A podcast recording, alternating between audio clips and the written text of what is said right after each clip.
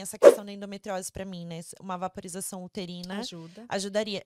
E agora que você falou de útero, fala do DIU. Então, o DIU, assim, quando... Eu tenho DIU, já pode me escrachar, vai. Ela já tá hoje é o dia que eu tô fazendo uma sessão aqui. Ai, porque eu quero parar um anticoncepcional. Assim, eu tenho muitas mulheres que não gostam da menstruação, né? Também, que não aceitam a menstruação. Então, do menos pior, se a gente for falar entre Mirena e DIU. Então, coloca o DIU. Mas eu costumo dizer que o DIU, ele crucifica o útero, né? Porque se você olhar, ele tem um... Ele é um T, né? Uma cruz, assim, né? Ele você põe, ele abre. Então, ele é como se estivesse crucificando o teu útero. Mas, ele não... Ah, mas é o DIU que não solta hormônio. Tudo bem. Mas ele é cobre. O cobre trabalha o emocional.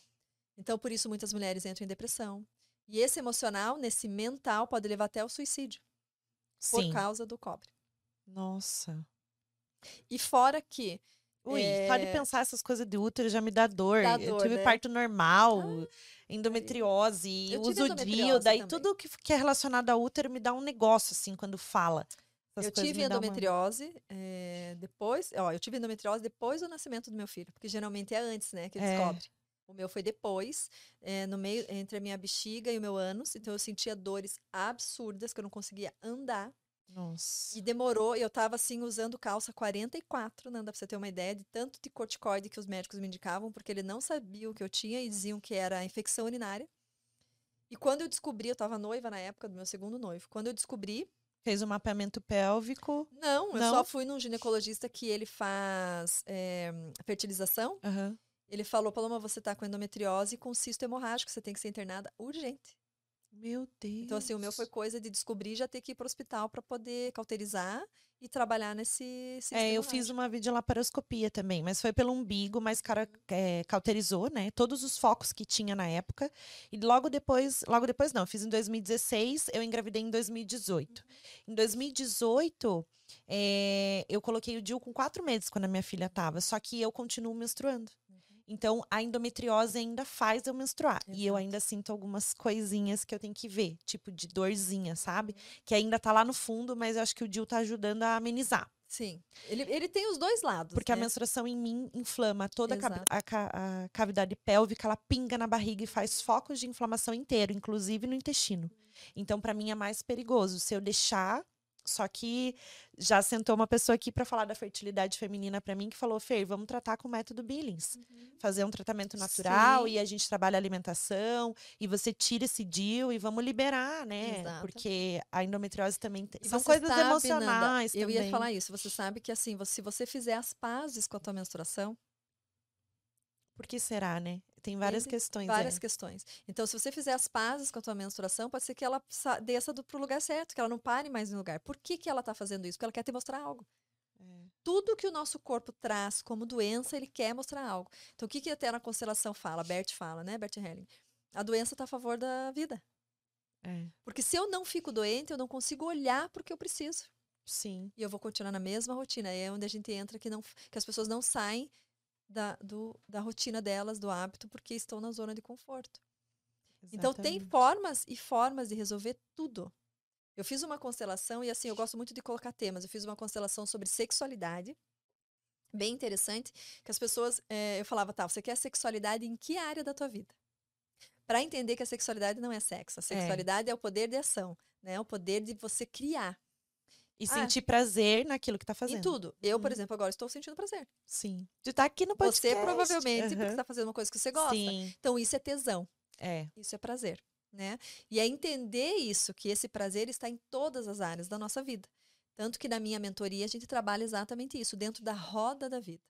Espiritualidade, família, né? Onde está meu tesão nisso tudo? Tudo. Né? Eu fiz uma constelação nessa questão da sexualidade e fiz uma constelação que ela tinha... Ah, ela tinha alguma doença uterina, não lembro agora. E eu coloquei no campo útero. Nossa, a pessoa que representou o útero se enfiou no canto da parede, assim, se agachou e ficou. Por quê? Porque às vezes eu não estou olhando para o meu útero, que é o meu minha saúde, que faz parte de mim. Sim. Porque quando você coloca o DIU, por exemplo, e a gente sempre já justificando, ah, eu tenho endometriose, eu tenho que colocar DIU, por quê? Porque o meu sangue vai não sei pronto, se ele pronto, não, é por causa das dores mesmo que eu sentia. Sim. Eu sentia dor demais, eu tomava uma cartela de Buscofem por dia, quando menstruava. Sim. Mas assim, entenda que colocando no inconsciente, né, o que eu te trago é nesse inconsciente. Então eu coloco essa justificativa, porque também é o que eu sei, eu senti a dor, e eu sei que eu não quero sentir dor.